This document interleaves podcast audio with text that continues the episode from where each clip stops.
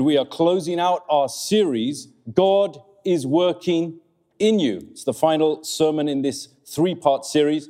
And the title of my message this afternoon is Are You a Present Day Epaphroditus? Now, we will be unpacking Philippians 2, verses 25 to 30. So if you have your Bibles with you, why don't you take a moment and turn there with me? I'm reading the NLT version. Meanwhile, I thought I should send Epaphroditus back to you. He is a true brother, co worker, and fellow soldier. And he was also your messenger to help me in my need. I am sending him because he has been longing to see you, and he was very distressed that he heard that you heard he was ill. And he certainly was ill. In fact, he almost died. But God had mercy on him and also on me, so that I would not have one sorrow after another. So I am all the more anxious to send him back to you, for I know you will be glad to see him, and then I will not be so worried about you. Welcome him in the Lord's love and with great joy, and give him the honor that people like him deserve. For he risked his life for the work of Christ, and he was at the point of death while doing for me what you couldn't do from far away. And so, before we explore and examine these verses the, and explore the character, the heart of Christ demonstrated through Epaphroditus, let's remind ourselves for a moment the context with which Paul is writing this entire chapter. He's been highlighting the importance of service, commitment, sacrifice for Christ throughout this entire book. He's been giving us lots of different examples. He's used Jesus as the ultimate and perfect example of humility and service. He's also referenced himself, Paul, not in a conceited way, but as an example. And also, he has highlighted Timothy. And so, the goal for us as we embark on our time today is to really understand the heart of Epaphroditus. I want us to remain mindful that we can identify and learn from this person's character, his heart, his attitude. And so at this point in Philippians 2, Paul introduces this man to us. Now, I know what you're thinking. Who? Epaphroditus was another of Paul's disciples. He was obviously not very well known, and he certainly didn't make the impact, perhaps, for the kingdom of God that Paul had made. However, this doesn't automatically mean that we should somehow dismiss or discard the influence that he did make. Here is the stark reality for us we actually know very, very little about this man. We know nothing about his family. We know nothing about how he came to Christ. We know nothing about his conversion. We know nothing about his journey. We know nothing about his family. We know nothing about his theology. We know nothing about his friends. We know very, very little. In fact, this man is referenced only twice in Scripture, here in Philippians 2, and then Paul gives him a, a mention of thanks in Philippians 4. There is absolutely no evidence presented to us that he accomplished anything outstanding or even noteworthy for the kingdom of God.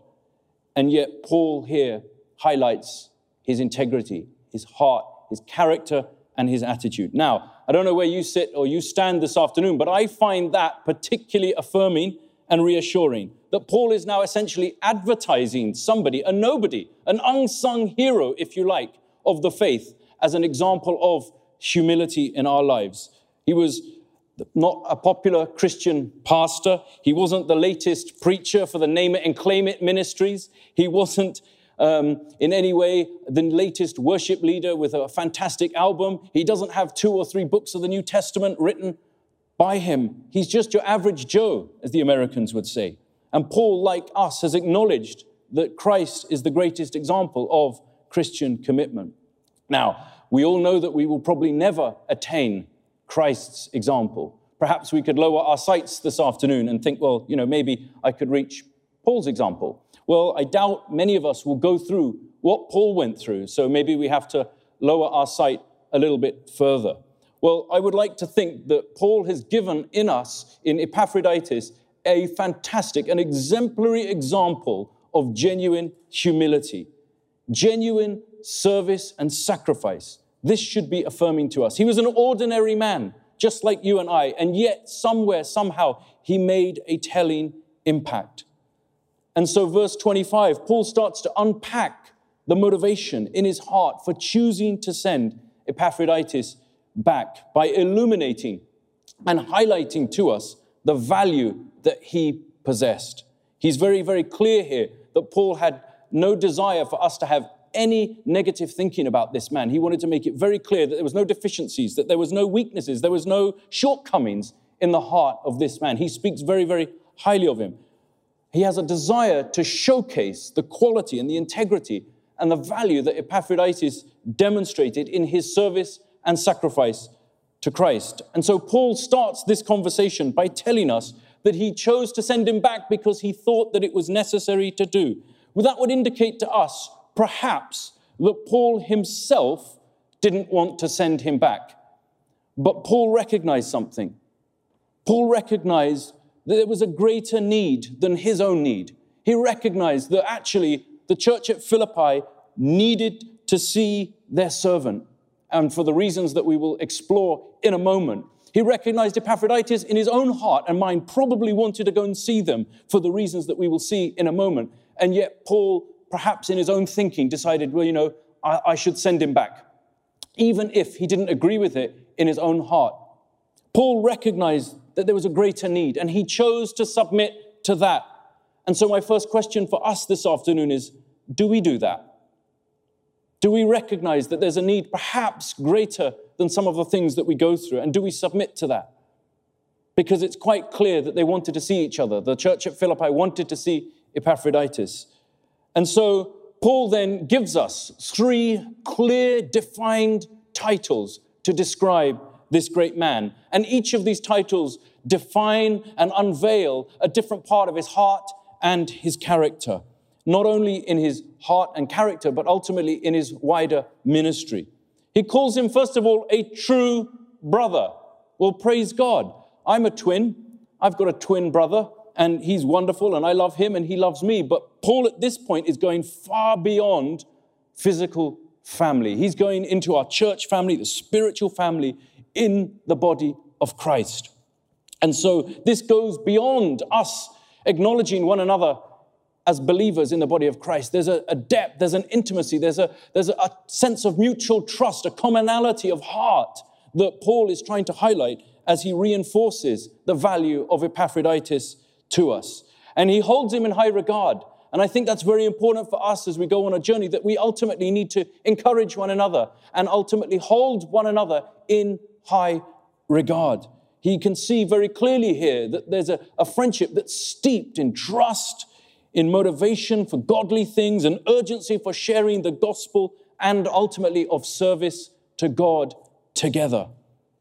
Now, we know, don't we, okay, on occasions, if we forget somebody's name in the church, we call them, oh, this is, this is brother so and so. Uh, if we forget their name, and we can use that as a bit of a label. But Paul is actually taking it a step further and saying, no, this is someone you need to have confidence in. This is someone who's got my heart. This is someone who's got my integrity. This is someone who carries something fresh for the kingdom. And I think that's so important for us on our journey that we recognize the gifts, the talent, the ability that God has placed in each and every one of our hearts.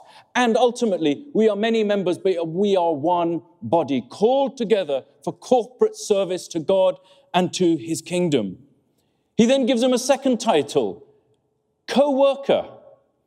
Now, this demonstrates the nature of the relationship that they shared. Epaphroditus has been sent out on behalf of Paul to serve the wider body of Christ. He's been successful in that. They forged a partnership in ministry that's growing and that's flourishing. But there's an affection of trust and intimacy that's attached to it. Now, it's not co worker in the sense that, you know, the co- person that you sit opposite in your desk at your desk at work. That's a co-worker. That's somebody that's working in the same company or the same organization as you. But we don't ultimately get to choose who those people are for, for most of us. Those are chosen by people in authority.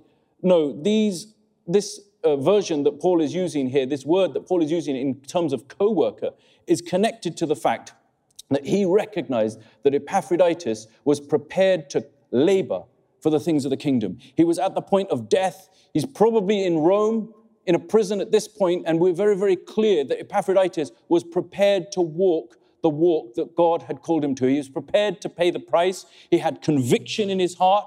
It seems that a lot of what Paul was doing, Epaphroditus has subsequently done as well. And then the third and final title that he gives him, fellow soldier. Similar words that Paul uses when speaking to Timothy. But he calls him a fellow soldier. That's a title that comes out of a, a common struggle in working, in laboring, in sharing in the things of God as God's army against the common enemy.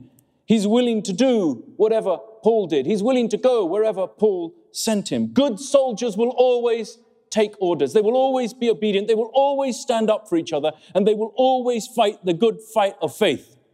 Are we a fellow soldier of Christ today? Do we look out for our brother, for our sister in the body of Christ, the way that Paul is saying that Epaphroditus was doing at that time? Do we stand in the gap in times of trial and struggle? Or do we just give people titles but don't actually substantiate the effort? Clearly, this man has shown great value to Paul. It's a, the highest title, I would think, of Christian heart and commitment. He could call him that because Epaphroditus was strong, he was obedient, he was trained, he was ready to serve, and he was willing to serve. And Paul, we know as well, was a great soldier for Jesus Christ. But here's the other element for us to consider there's no evidence that any of these titles that Paul has given Epaphroditus had any measurement, any bearing on Epaphroditus' subsequent ministry. It seems that the greatest uh, title, if you like, that Paul ascribes Epaphroditus in this portion is that he was a messenger for me when we were in need.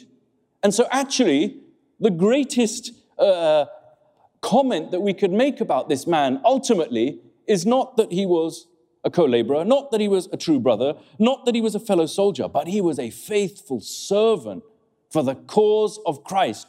Epaphroditus had conviction in his heart about what Paul had called him to do and he did it willingly to the point nearly of death. The titles played a distant second in the heart and the life of this man. And this provokes a question for us this afternoon. Honestly, where are you today? Do you genuinely believe that you can make a lasting impact and influence in the kingdom? Perhaps you're thinking, well, you know, I'm a bit like you, Scott. You know, I um, don't have titles, I'm just an ordinary man. I'm just trying to love God. I'm trying to walk my journey with Jesus with integrity and righteousness and purity and, and honesty. I want to see the kingdom come on earth. I want to see the souls saved. I want to see heaven ultimately as my final destination. And perhaps you're thinking, well, you know, I don't have these titles. I don't have these roles. I don't think I do. So there's nothing I can do, right? What's the point? No, wrong. Take a long, hard look at Epaphroditus. At surface level, there's nothing special about him. And if we frame him against Paul, he doesn't stand up. We frame him against Timothy, he doesn't stand up. Does that discourage or demotivate him? Nope. He was undeterred, he was relentless, committed, sold out to the plan and the purpose of God in his life are you? It's a question that provokes an answer, and an answer that will lead you to action or inaction in your walk with Christ. Remember, the genuine, the authentic work of the gospel is always completed by the faithful few, not the fleeting followers. And so, are you prepared to fulfill that call over your life today where you find yourself? So, why was Paul sending him back? Well, it's pretty clear that Epaphroditus was motivated to see his friends, the church at Philippi at that time. But the reason is very, very sobering and very, very humbling for us as we ruminate and reflect on the actual reasons why. The man had become aware of the fact that his congregation had become aware of the fact that he was gravely ill. Now, it might be a bit of a surprise for you but he wasn't just ill. It wasn't a sniffle or a cough. It wasn't just, you know, he's feeling tired today. Now, we don't know what the actual sickness was, but we know that it was severe enough that it could have killed him. It was close to killing him. We cannot underestimate the significance of it. Now, imagine this this is the heart of a pastor. Paul tells us that what perturbed and concerned Epaphroditus was not that he himself was perilously sick, but that the church at Philippi were distressed and upset about him being sick. Imagine that for a moment. You yourself desperately unwell, close to death, but all you are concerned about is how your friends are and their response to your sickness. The depth, the richness, the sincerity of his love for the people is simply outstanding. And so his goal is simple go and visit them. In doing that, he would have brought a huge measure of relief to their distress and their turmoil. He wanted to encourage and comfort them. Clearly, he had an emerging testimony to share with them because God had been merciful to him in bringing back his health. Paul even remarks that this mercy, in and of itself, was significant because without God's demonstration of that, Paul recognized he would have had sorrow upon sorrow. However, I think it's also important, there's a fair likelihood that Paul had a motivation in his own heart for him to go. He knew that the church at Philippi would celebrate, would rejoice, give thanks when they saw Epaphroditus. Just seeing him would seemingly eradicate the distress, the concern, the pain. Consider someone in your life today that you know and you deeply love. Imagine that you hear that they're sick, potentially at death's door. You become anxious, fearful, worried about the impending potential outcome. Now, surprisingly, you might find this shocking, but they didn't have FaceTime and WhatsApp and social media accounts to keep up to date with people's health and what was going on in people's lives in that time. And so when a message was sent, it could take days, weeks, even months to reach the intended recipients.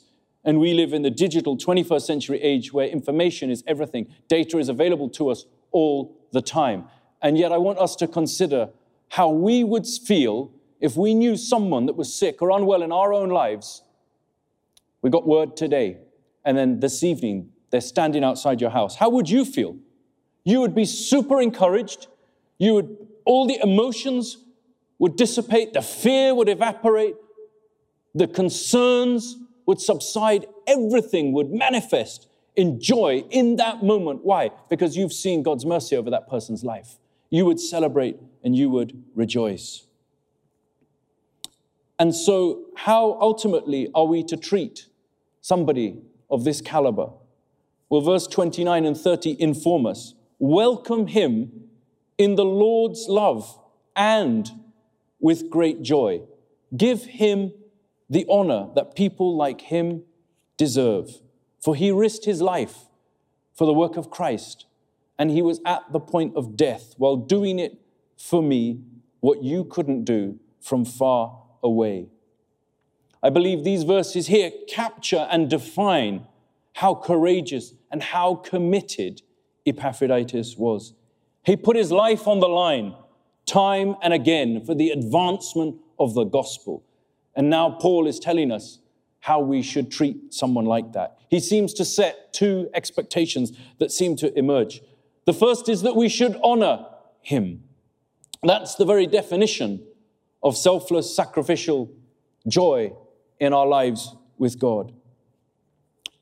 So, if we're to honor someone, we should recognize the risk that someone's gone through. We should recognize the challenges that people have gone through. We should recognize where people are finding issues in different parts of their lives and they are still choosing to fight the good fight of faith. When everything in them says give up, when everything in them says it's time to surrender, it's time to stop serving Jesus, they keep finding a way. They keep on keeping on. Why? Because they know ultimately that God is with them that the call and the plan and the purpose of God is greater than themselves. That God's heart for them is that they would prosper, they would fulfill that mandate. And I want to ask us a question this afternoon Do we have that same level of conviction in our own hearts, in our own lives? Because you know, when the going gets tough, it's the tough that get going. It's the robust, it's the strong, it's the rooted, the mature, the established believers that get going. We don't see problems or obstacles we see potential and possibilities. We choose to stand in the gap. We choose to be an overcomer. That's our portion. That's who God has called us to be. Amen? We can do all things through Christ who strengthens us.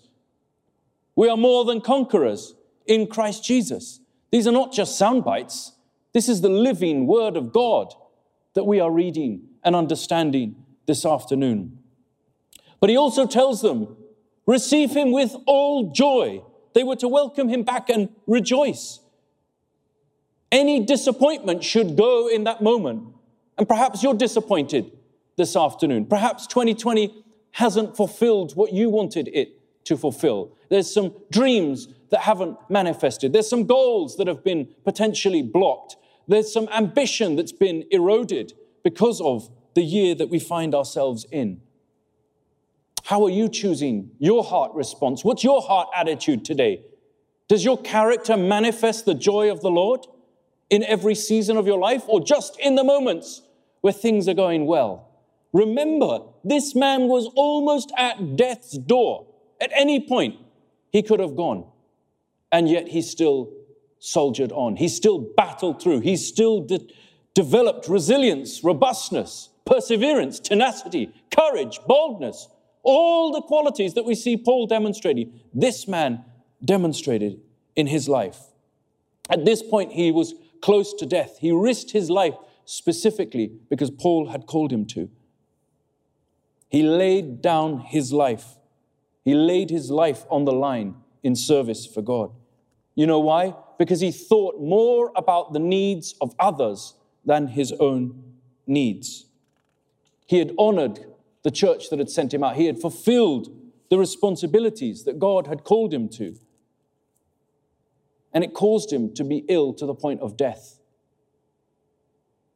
Conviction, clarity, confidence. That's what this man demonstrated. Now, for us today, we have to recognize that there are those demonstrating that, those that fulfill similar roles across the nations. We know there are countless believers continually and willingly stepping into the gap and serving the Lord under immense threats of harm and persecution. Perhaps they've even got a measure of the understanding of those risks. Maybe they don't. Either way, they've still chosen to serve. You could look at the security forces of this nation, the police, MI5, MI6, and it goes beyond that. We could look at the ambulance, we could look at the doctors that serve in the hospitals, we could look at firefighters. But now we can go a step further, away from the Western world. Perhaps we can look at those serving as pastors, as leaders in underground churches in China, those that are smuggling Bibles across countries in North Africa, in the Middle East, taking immense risks for the furtherance of the gospel. Maybe they've counted the cost of what it is to serve Christ. Maybe they've got a deep conviction in their own heart of what they are called to do, but we should honor them.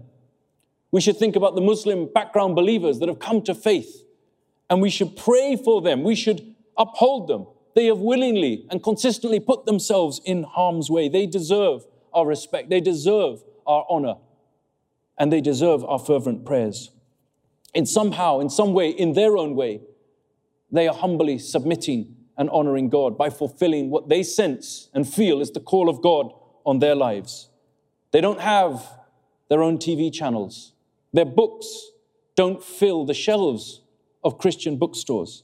They're faceless, they're nameless people, people that we will never probably meet until we get to glory ourselves. And here's the reality Romans tells us that they are as much a minister of God as anyone that preaches the gospel on any church platform anywhere in the world.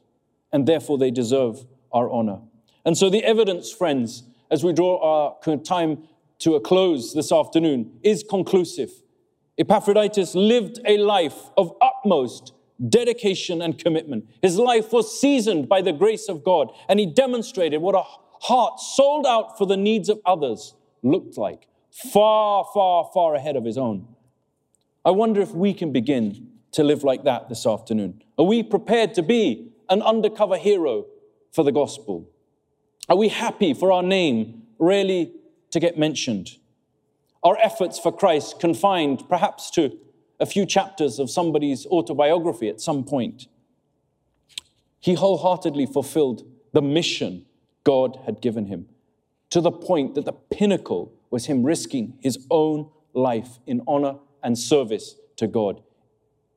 I wonder if we will reach that point in our own lives and in our own ministries. But it provokes a few questions for us to consider this afternoon. What is your heart set on? Will you subscribe to the heart, the focus that Epaphroditus demonstrated? Do you know every time you reach out, every time you minister in God's name, you put yourself at risk? You put yourself at risk by being misrepresented, misunderstood, misinterpreted. Does that cause us to recoil? Does that cause us to shrink away from being a servant of God? The list of possibilities is endless. And yet, the hazards, the risks, should not diminish our appetite to put ourselves out there, to put our life on the line. We cannot allow our hearts to settle for compromise, comfort, or complacency. If we want to extend the kingdom of God, we have to take risks. Measured risks, I believe, but risks nevertheless. And so, are you willing to risk in your service to God? And what are you willing to risk? Oh, I can give you a couple of hours on a Sunday afternoon if you need me to help out with something, Scott. No, no, no, no, no. It's got to go far, far beyond that. Our whole life has to be given over to God. Everything that we do, everything that we say, everything that we think about has to be on the furtherance of the kingdom. And we've got to be prepared to pay the price. We can't just talk the talk, we've got to walk the walk. 2020 has proven that for Christians. If ever there's been a year for that, the evidence is irrevocable. It's in front of us, it's conclusive in every part of our lives. Are we prepared to follow the example of Timothy, Paul, Epaphroditus? Different men with different hearts, personalities, and gifts, but they were all used by God because they had chosen to set their compass on serving the Lord Jesus Christ, irrespective of the cost. And the reality is, they may not even have known the cost, they still chose to do it. And so sometimes, if you can't see God's hand in your life, you can still trust His heart. But maybe they knew the cost and they were like, I'm happy to pay it. Are we happy to pay the cost of serving Jesus? Or are we only happy to a point until it becomes uncomfortable, until it becomes inconvenient? That's not us fulfilling the call of God on our lives. Some final thoughts. What example will you leave? What are the priorities that you have set in your life? Will they bring an eternal reward or just temporary, fleeting moments of satisfaction here on this earth? Let me tell you this God wants to use you for His glory. Amen. I can hear the amens from KT.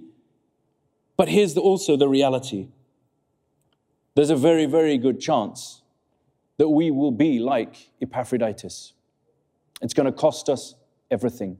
We could get sick to the point of death. We may need to rely on, we will need to rely on the mercy of God, but we will carry a conviction in our hearts. Our names won't appear on blogs.